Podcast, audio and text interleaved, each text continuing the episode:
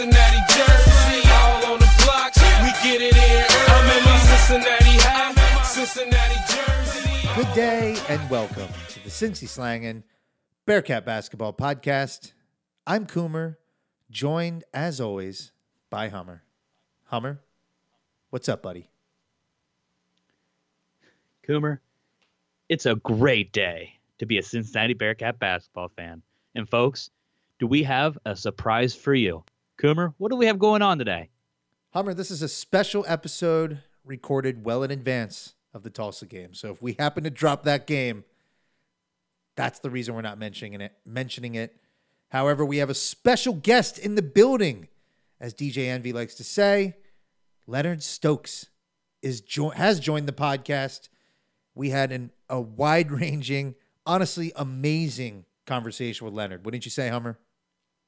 Amazing. Simply amazing. Breath took my breath away. It was phenomenal. Yeah, he's just a, an awesome, transparent, open, candid guest. Lots of great stories. Huggins, Cronin, Brannen. Who else? Who else we got in this? DerMarr. we got. DerMarr talk. We got I mean, the whole we got the whole uh, 2001 squad I think being mentioned. it was just it's an awesome conversation. And before, rather than let, making you wait any longer, let's go ahead and get to it. Leonard Stokes joins the podcast now. We are now joined by none other than Leonard Stokes himself out of Buffalo, New York, the weekend of the Bills returning to the playoffs to face the Houston Texans. Leonard, appreciate you joining the podcast today. Man, appreciate you guys having me, man. Thanks so much, that. Yeah, no problem at all, sir. Um, if if memory serves, you're still are you still in Cincinnati, Ohio? Yeah, I'm back and forth between um, Cincinnati and Columbus. So I've got my construction and real estate development company um, in Cincinnati. So we've built, you know, we we did Nippert Stadium. Um, one of the ones that we did not get, which still pains me to this day, was the uh, the basketball arena. Um, that went to a competitor company, but we we usually we partner up a lot with Turner Construction. Um, and you know, we did the dunnhumby building downtown, University Station. Uh, I mean, we built some pretty signature projects uh, throughout town, um, and then recently launched a venture fund, um, a venture capital fund, um, which we invest in early stage tech companies. So, um, you know, we're doing some some pretty good work there. But that is actually based out of Columbus, so I'm splitting time between um, the two cities. Nice. No, it's it's interesting to think, you know, that we're coming up. I guess we just tro- crossed the 20 year threshold of you moving to Cincinnati, becoming affiliated with the University of Cincinnati in the basketball program. Um, what originally brought you to the university, and like what was the what was the biggest thing that attracted you to the University of Cincinnati basketball team? Um, to be honest, man, it was just really the um the brotherhood, the camaraderie, um, and just you know hugs and his style. Um, so you know, high school, you know, we won two state championships back to back, um, and then I got Mr. Basketball New York. So there was a lot of winning tradition that I was used to. Um, so I just, you know, I took my visit to UC. Uh, me and Satterfield actually came the same weekend. We were really close high school. We were really good friends. So we took our official visit to UC the same weekend. And I mean, from the moment we stepped on campus, I mean, there were, you know, the university police. I mean, the students. We were signing autographs. I mean, we were signing. You know, Kenny and I were both in the Slam magazine in high school. You know, people had those magazines. We were signing those. I mean, it was just, just the uh, the fanfare, the hoopla, just the the overall environment, man, was just uh, you know, it was just great. So, you know, Kenny and I both committed that same weekend. Did you get to take a pair of uh, pair of Air Jordans back back home with you? Um, I did not. That would have been a violation. So I cannot, uh, I cannot indulge in that, man. The NCAA, man, those guys They, will they get you, made, they man. made you wait. so yeah, we are.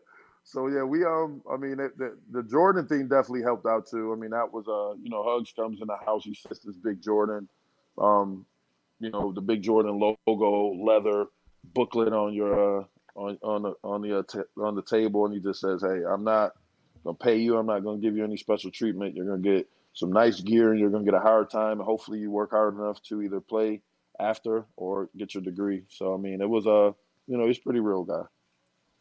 Ah, that's awesome to hear. I actually was curious about that because you think, uh, thinking back to your freshman year, I did know you came in as the reigning New York State Basketball Player of the Year, beating out Kenny Satterfield, right? Yeah, it was a it was a Kenny and I still still talk. So um, at my place in Columbus, Kenny Kenny lives in Columbus also. Um, so does Steve Logan. So Kenny, uh, his daughter actually, I don't know if you guys know, his daughter goes to Ohio State. She's like Mhm. one of the top recruits in the country. So she's playing for the women's team up there.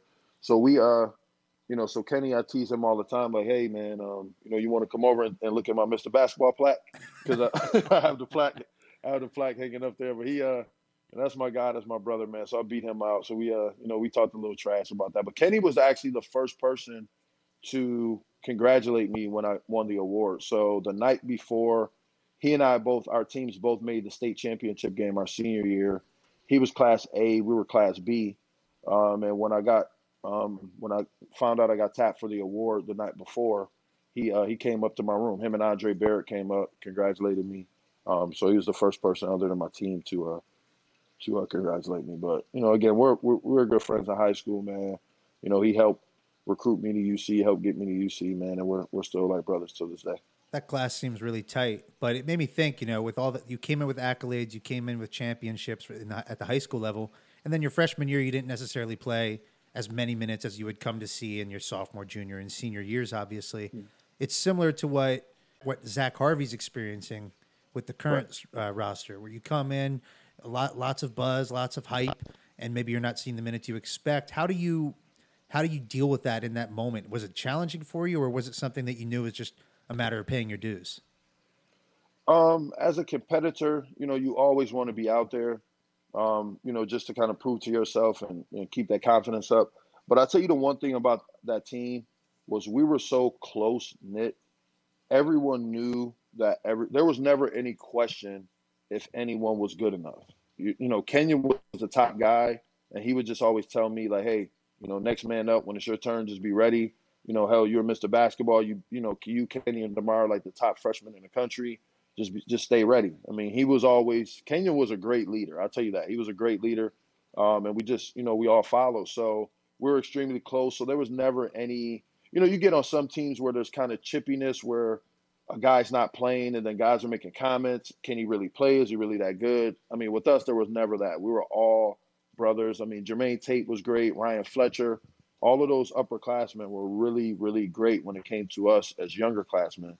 Um, and they, they really, um, you know, they really, you know, they really held us down, man. I'll tell you one story, man. We were in uh, Milwaukee getting ready to play against Marquette. And this is pre Dwyane Wade. This is Dwyane Wade was Prop 48, so he couldn't play at the time.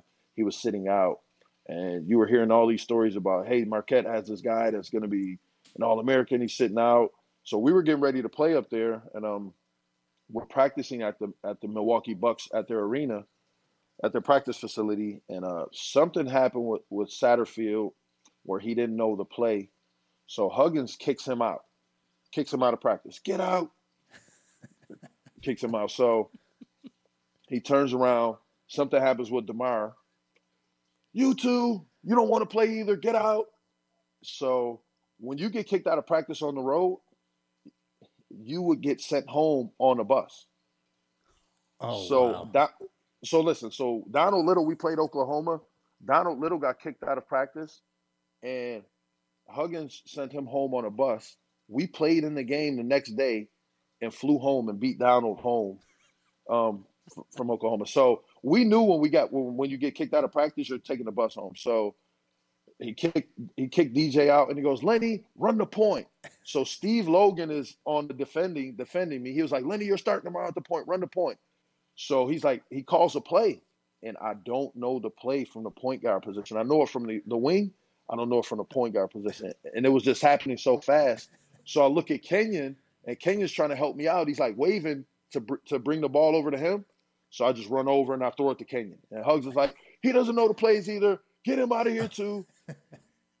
and then we get in the locker room and we're all like, damn man, we're getting ready to go home on the bus. And then our, our trainer comes in and is like, hey man, come on man, I'm gonna take you guys back back out. Hugs Hugs asked for you guys to come back out. But Kenyon had went to him and said, listen, we're not gonna win this game without these guys. He was like, we need them They have to play. You can't send them home. You know, they'll, they'll, I'll get them under control. So Kenyon saved us from from a long bus ride from um. Well, it wouldn't have been as bad as Donald's bus ride. It was just only up the road to Milwaukee, but I feel like that seems like the like the quintessential Bob Huggins story. oh yeah, yeah, yeah, yeah. You're you're you're out of here, man. Especially as a freshman. You know, you know. By the time my senior year came, he, you know, Hug said nothing to me. It was more like, "Hey, Lenny, if you're tired, come out of the game, and when you're ready, just check yourself back in, and you know things like that, man." So he he was a good, you know, when you're when you're older, he does and you're established, he doesn't really say much to you because he expects you to do what you're supposed to do. But when you're young, oh my goodness, man, he he yelled at all of us, me, Satterfield, John. I mean, everybody. We all it was equal, man. We all got yelled at. He, he spends the first couple years laying the groundwork to kind of get you at, to the point where he's trusting you by that junior and senior year. It sounds like. Yeah, correct. That's exactly what it is, man. And I told him, or you know, now that we're adults, I say, man, you're like a wrestler, man. Like that was just your, you know, like you know, Ultimate Warrior, and these guys have this Hulk Hogan have this big deal that they do, and I'm like, dude, you're a wrestler. You're basically a wrestler, man. That was your deal with the yelling screen, but it was really all in that. And then he laughs about it, man. So Do you keep in touch with Huggins anymore? Have you been able to like go spend time at a West Virginia practice and see the culture around there? Yeah, I was there over the. I usually go to two or three games a year, um, and my dad actually passed away in July. Um, Coach, uh, Coach Baker, who's with the 76ers, he wrote a, a great letter, and then Coach Huggins wrote a, a great letter, um, and they wrote, read both those letters at my dad's funeral. So um, I talked to Hugs. They beat last time I talked to him was after they beat Ohio State last week. Um, I spoke with them then. So I usually go down for a couple games. Um, I stay at his place. Um, you know, they're they're they. I mean, you would think that we played at West Virginia. The treatment we get when we go down there. I mean, the athletic director's great. They sit us right on the floor. Um, if we need anything, you know, they, they tend to take care of us, man. So he's created a, a family atmosphere there as well. We get along with all their former players. Um, they're all those guys are all good. You know, they all know who we are. Um, we have a good relationship with most of those guys. Nice. Well, sorry to hear about your father passing.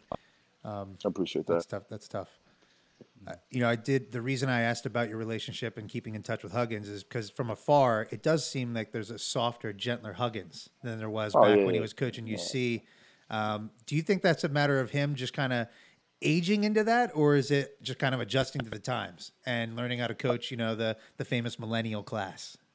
I think it is a mixture of, uh, of both. I, I know it pains him to um, coach that way with the with the like you said with the millennial group, but you can't yell and scream at you know the at these kids, man. They just don't respond to it. So Erik Martin tends to run a lot of the practice. Hugs kind of oversees a lot of that stuff, man. But he's you know he he steps in when he needs to, um, and he coaches, man. The, the thing about Huggins, man, is his knowledge of basketball and his motivation to the big games with being the underdog is unbelievable. I mean, his his that's why he wins a lot of those games um, where they're not expected to win. I mean, that week in practice, those few days, he just motivates you to where you'll you'll you'll run through a wall to get done what you need to get done during that game. But uh, but yeah, he has uh he has softened up a little bit. I tease him a little bit about that.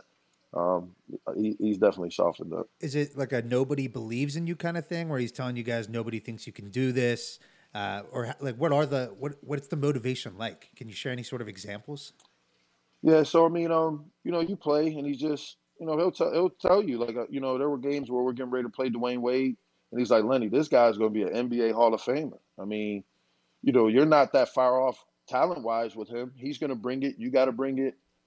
Um, you know, the best man's going to win. You know, this is what you need to do to stop him. And I mean, you get in practice, you do what's right, and he's like, yeah, Lenny, that's the way. You know, he's not going to do that stuff on you. I mean, he motivates. I mean, he Oh, wow. finds a way. He figures out a way to motivate you the way that he needs to. I mean, even with Kenyon, like Kenyon senior year, something would happen. He's like, "Hey, Ken, block that, block that shot, start the fast break, and let's go. Let's get out of here. Let's get a dunk at the other end." I mean, he's he he will motivate you, man. He's he's really good with that. Speaking of uh, of players and being motivated, you know, going into this season, we were hearing a lot about Chris McNeal and how fantastic he is from a, in practice and and being that guy that nobody can stop in practice. Mhm. Who was the guy who could not stop you in practice?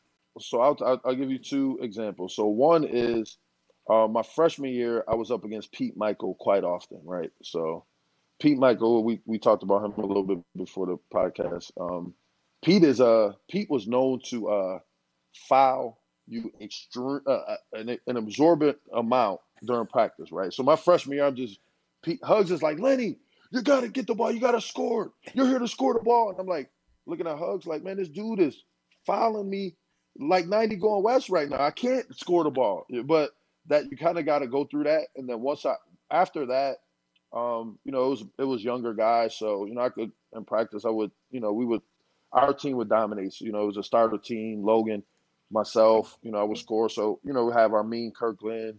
Um, James White had to sit out the one year, but James practiced, so you know I was scored against James. So we had a we had a really good group. McElroy was uh Immanuel was there also. So I got to sharpen my tools up playing against him because he's probably the best defender I ever played against in my life. Um, and it was great having him alongside the other wing. That's what made us so good our junior year when we were number one in the country was he was on one wing defending, I was on the other wing defending, and that's why we always had the number one field goal defenses because we would just take people out of the game. I mean, we were uh, we were that good. But um, the the person who dominated the most was Steve Logan. I never I never seen anything like like it before. Like I never seen Ken, Kenyon was there. I watched Kenyon. Um, the thing that would happen with Kenyon will be guards will be at one end doing individual work because Huggins was real good with that.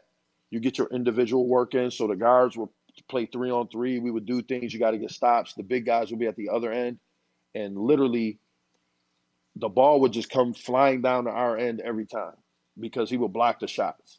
Um, so we got to see that, but as pure dominance and scoring the basketball, I've never seen anything like like uh, Steve Logan. Steve Logan would score. I mean, I blocked Steve Logan's shot maybe twice in my three years that I played with him. And he's what five ten on a good day. And, and he's five ten on a five ten with high heels on, man. That's what I tell him, man. He's a uh, five ten with high heels on, but he's a uh, yeah. He he. I've never seen anything like it. The way um, he he could score the basketball, it was unbelievable. How do we start a movement to get UC to put his jersey in the rafters? That's what that's what I that's what I need to see. Yeah, we um I think we're we're all and I don't know how it's you know we're all we all talk. I don't know how it's not. I mean, he did right. He was first team All American. He he did everything he was supposed to do to get the jersey up there. I think um mm-hmm. the one thing I could tell you guys um is that you know Mick was was good, was great for the program. I think Mick was focused really on winning games, um, and he's really good at that.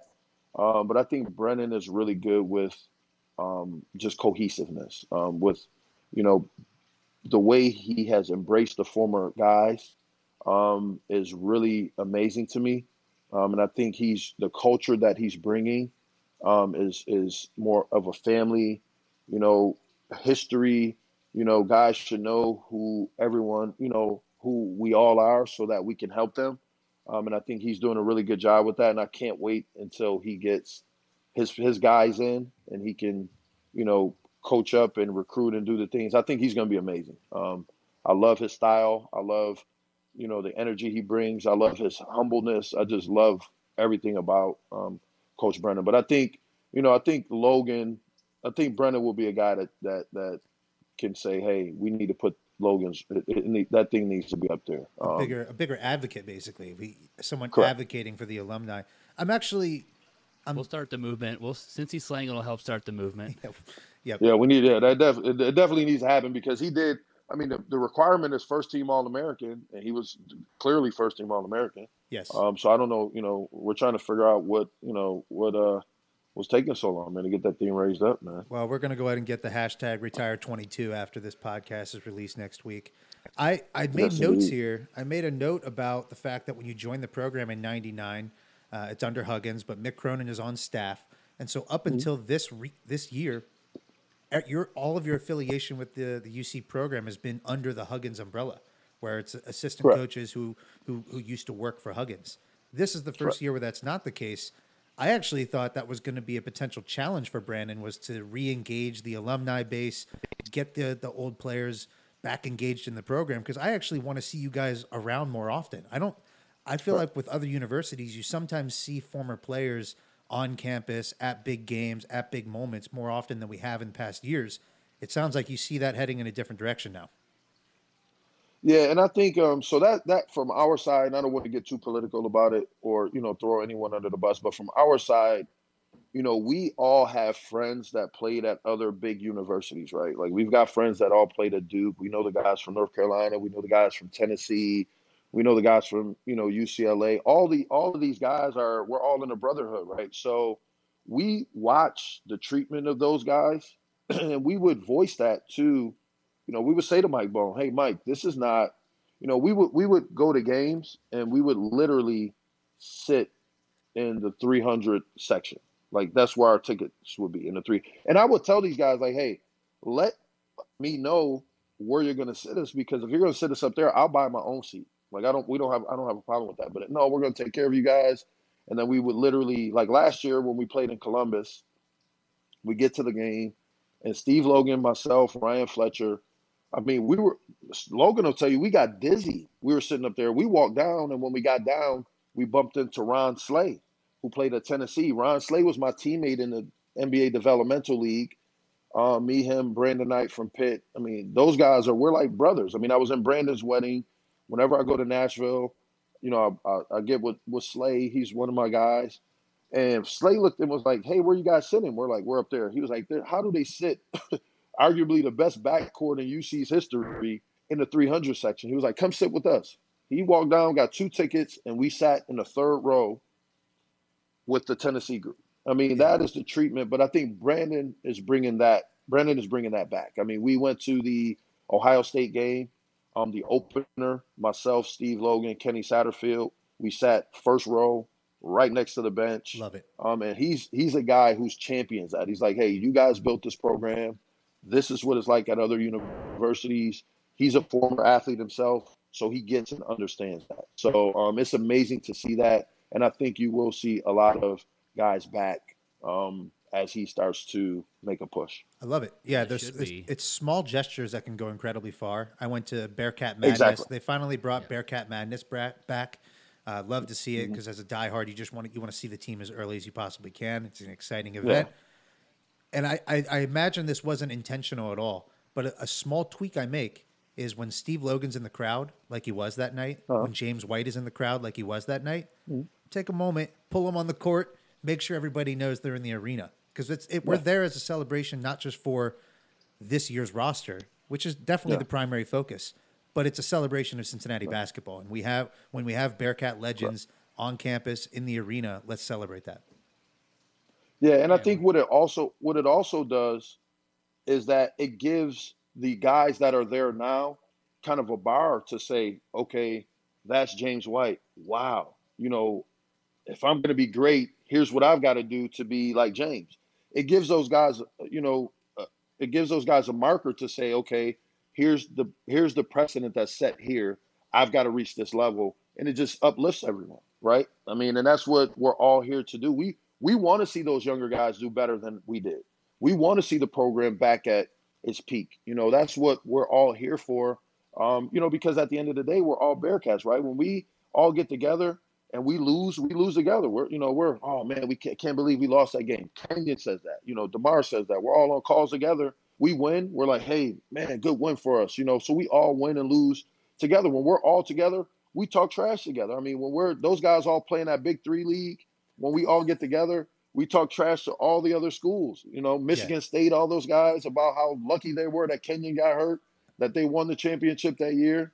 Um, so we all trash talk. So you know, seeing UC and that, you know, getting back to the peak is what we all want, and we all want it together, along with the fans, because we're fans now. Yeah, Michigan State has the first championship in NCAA history that actually has an asterisk by it. I mean, there's, uh, I think in the Basketball Hall of Fame, they, they actually put an asterisk by it. Don't fact check that, but I'm pretty sure it's true. Yeah, we Just tease those guys all the time. Yeah, they're, they're- exactly, exactly. Well, you, you sound like your your initial impressions on uh, John Brannen and the new staff and new style are positive. Have you had a chance to go to practice? And Um, I like it. I think uh, I think there was a kind of a shift in culture, which led to kind of a mass exodus of some of the guys. Um, you know, I think Brannen's a guy who is a little different coaching style than Mick, um, and Mick got it done his way. Um, limiting possession, slowing the game down, focusing on defense. Um, but Mick is a great coach. I'm not, you know, he's he's a great coach. He's he's really smart and knows his stuff. Um, I think Brannen's a little bit more offensive minded um, when it comes to getting up and down, moving without the ball. Um, there's a lot of differences in those styles, and I think um, a lot of those guys did not want to uh, play in that style because you know it was, you know, you got to move as quick. You know, you got to make decisions. You got to, you know, I love Brannen's offense because it reminds me of what we run, what we ran under Huggins. Is you know you've got to read. You know if you're coming off and there's a ball screen, get the ball to the spot and make a basketball play, make a basketball decision, um, and then once it goes through the net, we're going to press. We're going to be in your face. We're going to run and jump. We're going to trap. Um, so you've got to be in real shape. And I think uh, the, one of the shocking things to me was the first practice he ran. I was there. How out of shape a lot of those guys were. Um, it was that was that was kind of eye opening to me, and I think at that point a lot of guys made a decision to say, "Hey, I'm not going to do this for an entire year. I'm going to tra- I'm just I'll just transfer." wow, so, so you actually it sounds like you thought the it wasn't when he got hired. It's actually once they got in practice with him, there might have been a reaction to that style and what the new culture might be, and from there the decision was made. Yeah, maybe I'll take it, take my talents elsewhere. Yeah, yeah, definitely, definitely. I think that I think that's what's um what's happening, man. I think uh, you know those you know and you know hopefully all those guys do well um, at their respective universities where they are now. But uh, I, I think Brannen's going to be. I think he'll be just fine, man. I think uh, you know he's done well. Um, you know Cumberland struggled a little bit early, and I think that's you know when the coaching style changes, the game changes a little bit. Um, but I think as of late, you know, we had a good win um, a couple days ago. Uh, that was that was a good win. So you know, we win, and then we you know we take a step forward, and then we take one back. I think if we can put together um, a string, um, I think we'll be I think we'll be okay, and you'll start to see some of those guys get their confidence up. Um, McNeal is McNeal is one of the guys who I think can be a star. I mean, I talked to him after a couple games, the Ohio State game. I think he's one of those guys who, if he can come off those ball screens and just knock down that 15 to 17 foot jump shot when he comes off initially, I think that'll start to open up a lot of things. Um, but um, I, I, really like this game. You know, I talk to Tre Scott all the time. I've talked to Tre his entire career here. Same thing with uh with uh with Jarron. I mean, those guys. I've watched those guys grow up. Um, so it's you know it's good to see. Um, it's good to see their passion. Um, I talked to I talked to Tre the other day, um, and he's still you know he's who he is, man. He's passionate. He's a high energy guy, and you know he just wants to win. All those guys want to win. So you know they they'll call and say, "Hey, what am I doing? Should I do should I do this differently, or what can I do better?" Um, Coach Brannen actually texted me and said, "Hey, you need to be around more. We need to see you in practice. You know, now that uh now that January's here." And I've got the end of the year stuff done with my companies. Um, I'll be around a lot more, but you know, getting those texts from him, um, texting him back and forth is, is, is pretty good, man. Uh, you know, you know, he'll lose a game, and I'll say, "Hey, coach, keep your head up. You know, good win. You guys are fighting. Um, the energy's there you know things will things will get better, and he'll text back some good stuff, man. So the, the staff over there is great. I think they're I think they'll be fine, um, as well as the the players, man. Like we say, you know, we just want to see those guys do well, man. They're younger guys. They have the, the world in front of them. You know, they they they've got a lot of a lot of life ahead of them. Um, and we, you know, we just want to see those guys do well. So you mentioned Chris McNeal. He obviously had some early season struggles in terms of the jump shot and uh, the Bowling Green game did a lot of damage to his confidence in terms of shooting the ball. Mm. Mika Adams Woods has since taken his spot in the starting lineup, another Western New York product. Mm-hmm. How uh, how involved are you still in terms of Western New York basketball? Is he someone that you knew of as he was coming up? Yeah, yeah, I, I, I share in that stuff, man, and I like to uh, get to know the kids and then get to know their parents at games. So I'll start to spend some time and talk a little bit about um, you know the weather, the snowy weather up uh, up there. Once once I get a little bit more acclimated with his family, but um, yeah, he's uh he's good, man. He's he's he's he's he's got catapulted into the lineup, and he's been able to hold the fort down. Um, you know, he's he, he's got to be good, man. There's nothing to do up there, man. It's too it's, it snows all the time. You got to be a gym rat, man, up up in uh up in Western New York, man. But uh, I, th- I think he's doing well though. And I stay I stay pretty in tune with uh with um with with the group. Tennessee has a uh, has a kid out of Buffalo.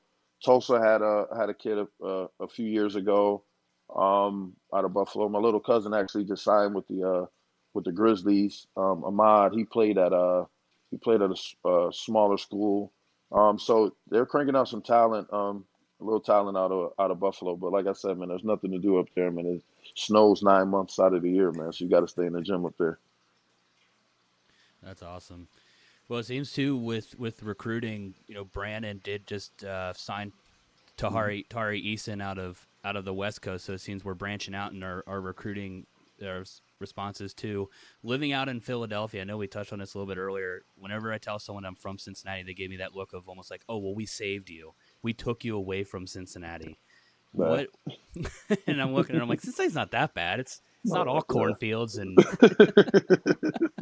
uh, what are they like when when when you have a coach coming in and they're selling you on you know the brand, the history, you know the the, the camaraderie? How are they selling you on the city of Cincinnati?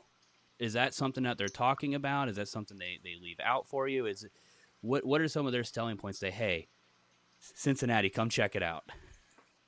Um, I think I think it was a little a little different when it um during the Hugs era, right? Because you know we're on TV all the time. You're number one in the country. You know you're sponsored by Brand Jordan, so you know everything was was basically there. If you were being recruited by UC, it was one of those things where it was like, you better say yes.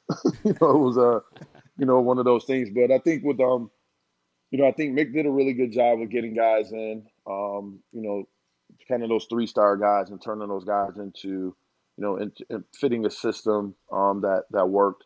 Um, I think Brannen's going for a little. Brannen's going for a little bit.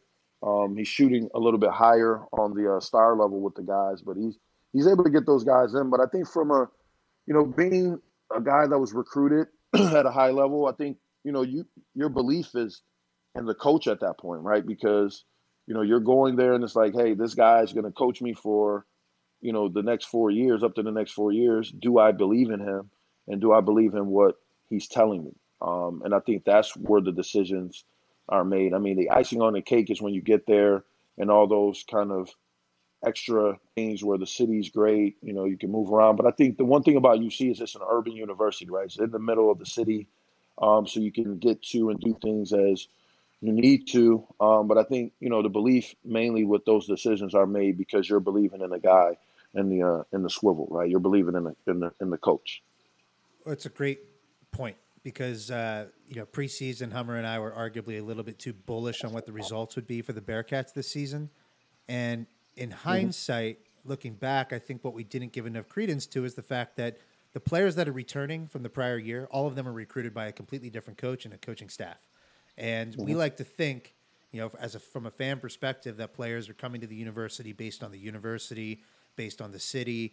But at the end of the day, the make or break is the coach. You know, even with Duke, even with North Carolina, right. the institution is huge, the brand is huge, but it's really the coach that is the face of the program and that makes the difference in terms of how how you engage alumni, how players feel about their experience, and who wants to actually come play. Correct. Yeah, that's one thousand percent spot on. I mean, if you look at any great perennial um, university, I mean, even, you know, you look at Alabama, Clemson, um, you know, LSU, those schools for football they, you know, those guys in the driver's seat are who, you know, they're they're bringing in the recruits, they're being believed in, and then they just plug into a system that continues to feed a machine. Um, and I think once you can kind of get into that groove and that flow, um, it, it, you know, it just, you know, it just repeats, it's rinse and repeat. And I think, um, you know, Brannen will get to that point um, as a coach. I, you know, like I said, I love the style. I love what he's doing. Um, I love the embracing of the former guys. Um, I think he's putting together a, a, really good package to build something special. That's excellent. And I've heard you allude to what was the quote unquote bad boys reputation of the program nationally back when you were a part mm-hmm. of the program. I'm almost curious though, did Huggins actually embrace that bad boys image? Like did he yeah, you know, rather than sure. rather than kind of fight it, did he actually own it and, and like it? For sure. I mean, we all did, right? So we we our whole thing was was kind of um, I don't want to say bully, but the intimidation factor with us was was real deal, right? So we would travel and we would wear sweatsuits. We would wear our black Jumpman sweatsuit. That was our travel gear, right? So we're going to, you know, we would we would we would uh, play in these tournaments. Like my freshman year, we played in the Great Eight, which was in Chicago. We played against North Carolina, um, when we beat North Carolina.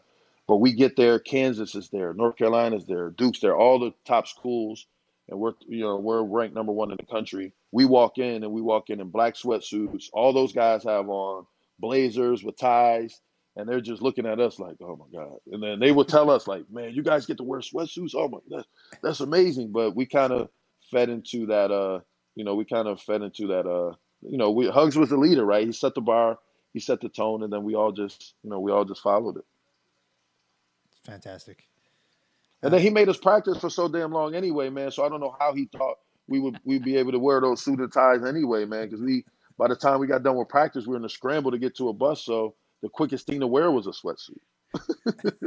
Guys, we're not going to put you in a suit and tie. We want you to get on the court as fast as possible. So just Yeah, uh, wear your yeah. gear, and when you get there, don't even bother going to the locker room. Get straight to the court. Exactly, straight to the court. Exactly. We're gonna be here for three hours anyway, man. So just get here. So That's awesome. Oh, so when you're when you're traveling, you know, you're playing college basketball. You're all over the country.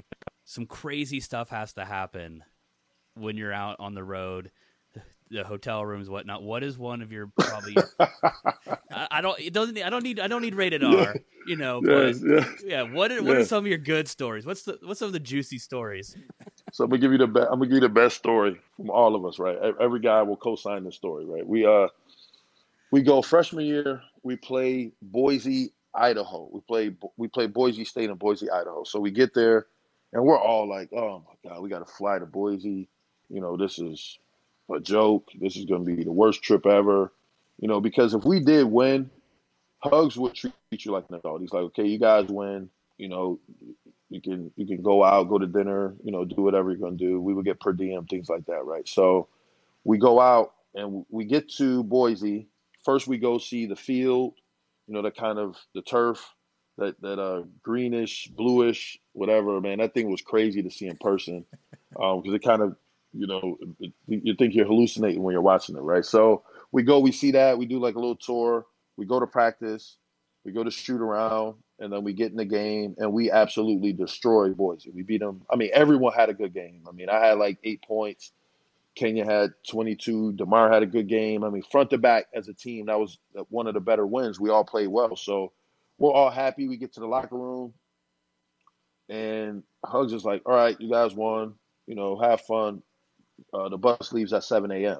So we all go out that night, man. And I tell you what, Boise, Idaho was the best trip of, of my college career, man. We had a great time, and we all made the bus in time by uh by 7 a.m. Man. That's when you officially became a man. it was Kenyon. It was Kenyon's 21st birthday, by the way. Oh, he okay. turned 21. So I mean, it was a you know, it was a it was a it was a good trip, man. I'll tell you guys a little bit off off air, man, but it was a good trip, man. Too much. Yeah, I definitely want to hear some more of that one. It sounds like it's uh, going in the direction of our trip to uh, New Orleans for the Sugar Bowl. oh man. I heard that trip was good for everyone, man. I heard that was a I heard that was a, that was a really good. Was that the trip when um when Brian when Kelly left the team? Was that Yeah, Kelly Okay, Kelly left okay. before right before that game. right before that game? Yeah, yeah. That was Tebow. Yeah, that was that was. Tebow's final final college game, I think. Right? Okay. Yeah. Yeah. yeah. Yeah, I don't like talking about the actual game, but you know Yeah. everything surrounding the game. Everything, yeah, everything was. I heard, a, I heard a couple. I won't, you know, I won't name any names, but I heard a couple of the guys. Uh, once Coach left, said, "Hey, Coach, Coach left. I'm gonna party a little bit, uh, a little bit extra tonight, man." I heard that's why we, uh, that's why we didn't have a good showing I don't um, doubt it. during the game.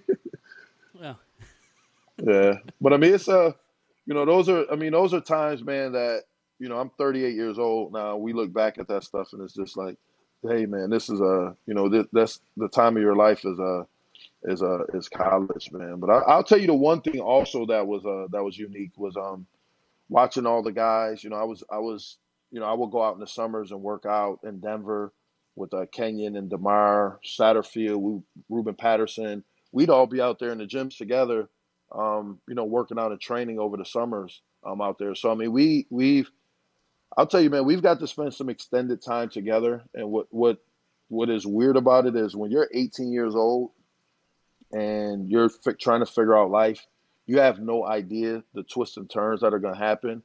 But you know, we, you know, we we did college together, and then guys were you know trying to make pr- the pros and making the pros and playing together at that level, and still having relationships that we have, you know, 20 years later is amazing. I mean, you know, Kenyon you know, I remember I w- uh, when I was playing in the developmental league, Kenyon had a Reebok contract, and his Reebok contract, he made sure that they sent me sneakers to, you know, to my team. Like he was like, "Hey, Lenny, when I get gear, send it to Lenny." So, I mean, he would send me boxes of sneakers and sweatsuits and everything, man. So, you know, same thing with DerMarr. I'll go out to visit him, and and I'll go visit Kenyon in Denver.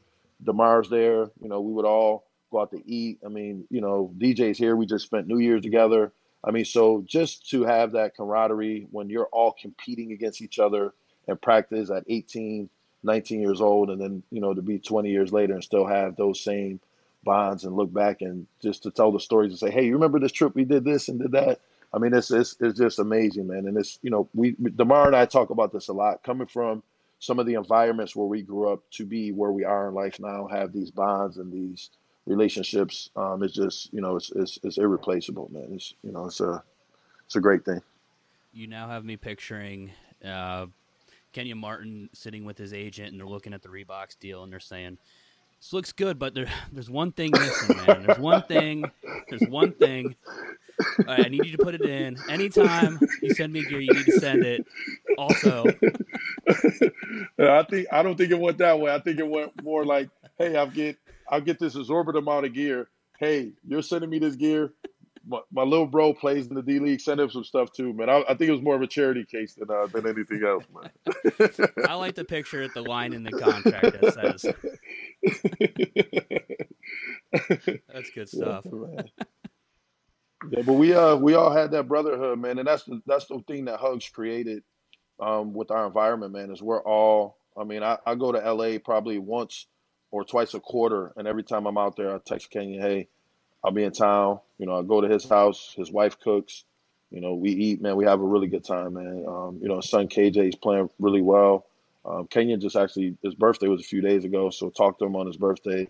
Uh, but we're you know we're all a pretty close, tight knit, uh, tight knit group, man. And, I, and, my mom, my mom got diagnosed with cancer. Actually, I was um, working out for training camp with Denver, and I was riding back I was staying with Kenyon and we were riding back. Um, and my mom called me and said she had got diagnosed with cancer. So I left the next day, man. And I remember um, Kenyon called my mom, called me, and uh, you know we, she needed uh, she had to have a surgery, a procedure done, and Kenyon uh, paid the paid the bill for it. I mean, it was a hefty bill. He paid it, man. So. I mean that that is that, those are the stories that you don't hear. You know, when he was in the league, you hear the, the tough guy, the bad boy image, but I mean, he's got a heart of gold, man. He's he's a he's a he's a good he's a great human being, man. Wow, that's a remarkable story, and you see from outside looking in how much of a leader he was in terms of just the energy he brought day in day out. But yeah. it sounds like even behind the scenes, it went beyond that. You know, he was just actually yeah. just a remarkable yeah. leader for the program. Yeah, I mean, he's still that way. I mean, you know, we'll call, get advice. He's actually uh, transitioning now to do some business stuff um, in the city, and I'm helping him um, with some of that stuff. So there'll be some announcements coming soon with some of that stuff. But um, he just he's just a remarkable guy, man. He's he's got a heart of gold. I mean, he's you know Demarcus, you know, will tell you the same thing. I mean, he's he's he, if he if he gets along with you and you need anything and he can do it, he'll he'll be there for you. He's always been that way. Well, I know he didn't seem thrilled with how the process played out for hiring John Brannen um, you know, eventually, I'd, we'd love to ask him the question ourselves. But is he is he still on board with UC? Is he still, um, you know, I'm sure yeah. he's still bought in. But I, I, know that he he wanted to see Nick Van Exel get a closer look. Um, and John Brannen is not necessarily yeah. the biggest name, but it is. I, am curious if he's still uh, he's still on board with us. I imagine. Yeah, so I can um I, I can I can speak a little bit to what happened to that. Um, you know, and I'll just speak candidly, right? So you know, there are a lot of people have moved on so I can uh, kind of talk a little bit. So, um, my birthday is April 9th. I was in Florida. I was in Florida, um, and I was at dinner. I get a call, and the call was from Coach Huggins. Coach Huggins says, "Hey, Lenny, um, I need you to make a few calls to some folks at the university. Um, you know, Frank Martin was being looked at for the coaching position. Um, but there was some baggage that happened, and that deal got pulled. Um, the deal kind of got pulled. So they were looking at some backup alternative situations for that. And it wound up being that Nick's name was being mentioned um, along with Andy Kennedy, um, was what was being said, was was being thrown out there. So it wasn't Nick as the head coach. It was more of potentially AK with Nick as an assistant. Gotcha. Um, was what was being thrown out. Um, and it just wasn't received um, well because I think by that time Brannen had become engaged and the process had started. Um, so I think that at that point, folks wanted Nick to get a, a look as an assistant. I don't think anyone wanted anyone was jockeying for Nick to be the head coach. It was more about the process of him potentially being an assistant. But I think what's the, the fair shake that everyone didn't really appreciate was that no one even reached out to Nick to say, "Hey, we'll give you an interview, or we'll give you a look um, based upon his history and legacy with the university." I think that's where a lot of the disappointment came from was that he didn't even receive an interview or a phone call um, that will lead to an interview, and I think a lot of guys took that as like, "Wow, you know, this is Nick Van Exel. He's in, he's coaching now. He's he's been a coach." Um, you know, he should at least have, you know, some form of a conversation about it with the uh, with the higher ups. But I think that was where a lot of the disappointment. No one really, you know, no one was upset with with Brannen with the hire or anything like that. You know, we're all supportive of him. I think it was more the process um, and how it played out with Nick more than uh, more than anything. I think a lot of people got that misconstrued where it was like a lot of the former guys are angry about or disgruntled about the uh, the hire. That wasn't the case. We you know we support Brannen. We love Brannen. We love the job he's doing, and we knew you know he was going to be what he, he's becoming. Right, but I think it was more. A, a lot of guys were disappointed more with the process um, than anything else. It goes back to what we talked about earlier. The just the little things, the communication and the engagement with the alumni. Just seeing it from the administration goes a long way rather than uh, rather than lack thereof. Correct. And I think um, you know, with, with those great universities, right, you build a rapport, right? Because what happens is, you know, you you've got former guys, you know, and if you look, you got Steve Logan's living in Columbus, Kenny Satterfield's living in Columbus. And you got guys all across the board who would love to be living in Cincinnati, but it just, you know, you know, we've got to do a better job of cultivating our former student athletes, right? Because what happens is is those guys wind up getting good jobs within the city. They wind up staying. They wind up being your donor base. You know, there's a lot that ties into it when you go to these other universities that um, I think we need to take a look and and and you know do a better job um, with. And I think, you know, I think Mike Bohn was on board with it. Uh, Mike did a really good job. I think he left the program in a greater state than when he arrived, and we're all appreciative of that. He did some really good job with the hiring of some of the coaches, um, not only with you know with with the bigger sports, but some of the uh, the Olympic sports. I mean, they've they've done well under his um, under his guidance. So you know, hopefully um, our new AD can continue to feed off that um, and, and, push. But I think uh, you know I think he did a great job while while he was there. Um, and I think we you know it's a work in progress, man. So I think we've got to do a better job of kind of cultivating um, things with the former student athletes and keeping those guys and keeping us engaged so that we can continue to help um, build, donate, and do everything we need to do for um, for the program. Because you know, like we said earlier, you know, we, we're all fans now. We're former student athletes, but we're fans now. We love the university. Uh, we love the program, and you know, we always want to be engaged with uh, with that. Love to hear it. Well, Leonard, you've been incredibly gracious with your time. I want to give Hummer a chance here to ask any I got- parting I got shots. One more. Any parting shots he's got here. Hey man, he's in Philly, man. So I know it's a tough one coming, man. Come on, man. Oh, so we had we had DerMarr Johnson on uh, earlier earlier in the season, and one of the questions we asked him is is if this rumor was true that he was making beats with Kevin Durant. And I know you mentioned he said you're going out to LA, and he he actually came out and and uh, it said that yes, it's true. To an Yeah, I was gonna say Very that's definitely roundabout true. way. It's, it's true. It's true. It's, it's definitely true. Were you ever involved with any of those beats? No, listen, man. So first of all, I was a guy who will look at these guys like, what in the hell are you guys doing, man? So have you guys looked at these rap videos with Demar? Have you guys YouTube this stuff? Wait, rap videos. Boss Slim. B O S S Slim was his rap name.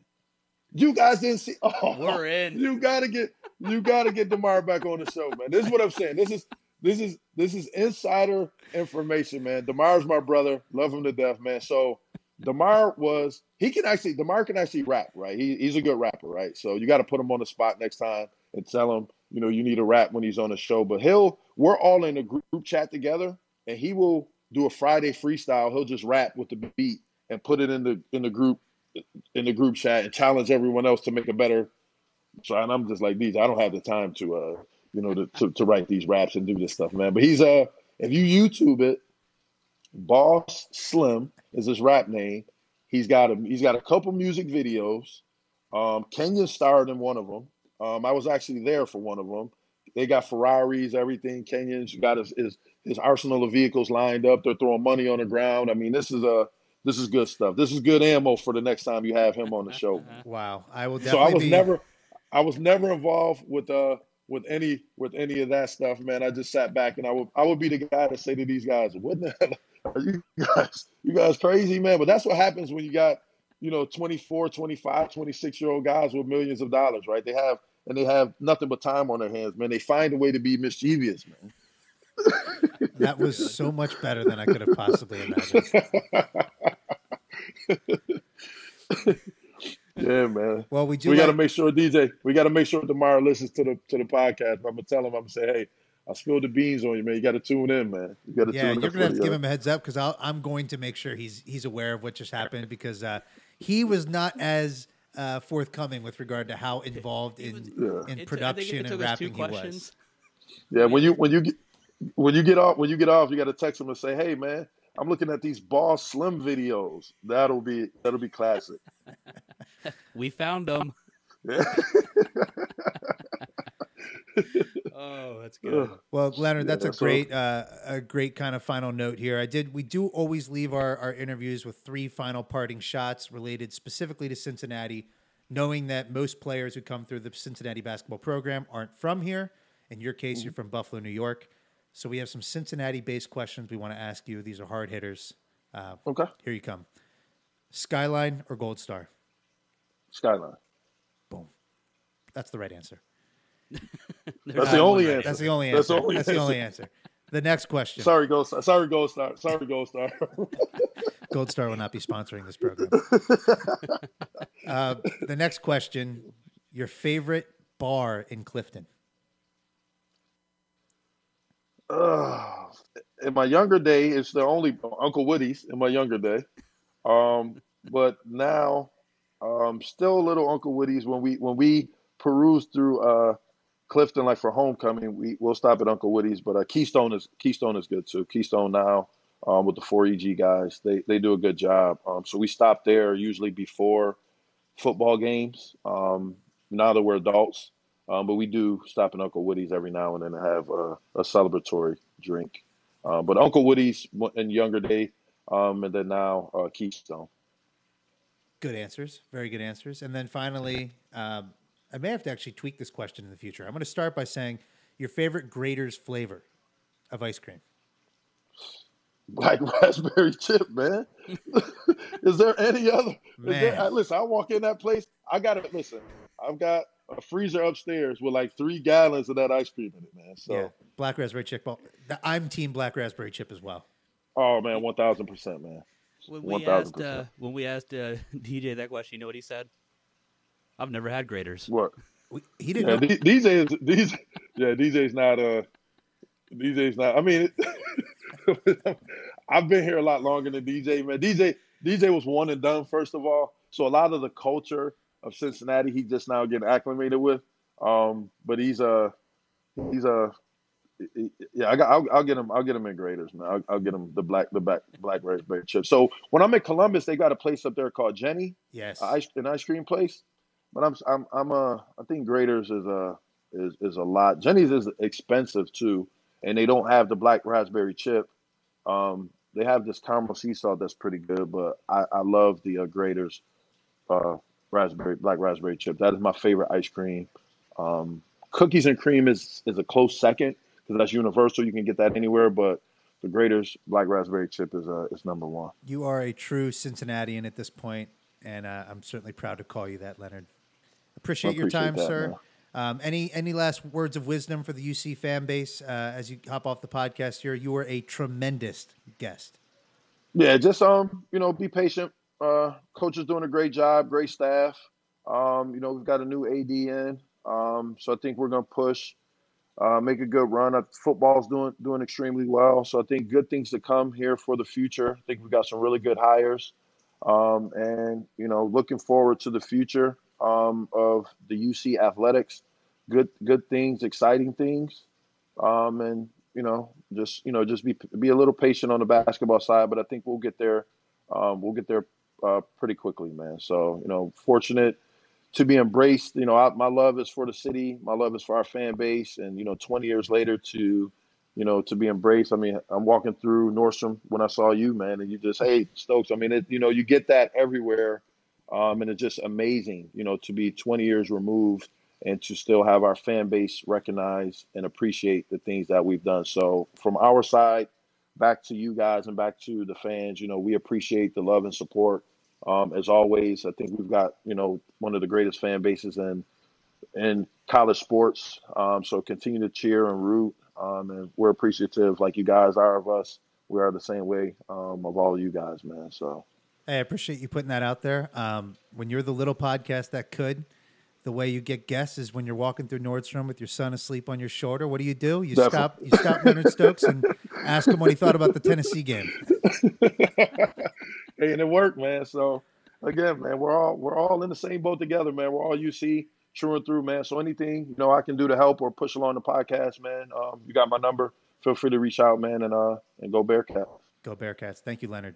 Awesome. Thank Thanks, you. fella.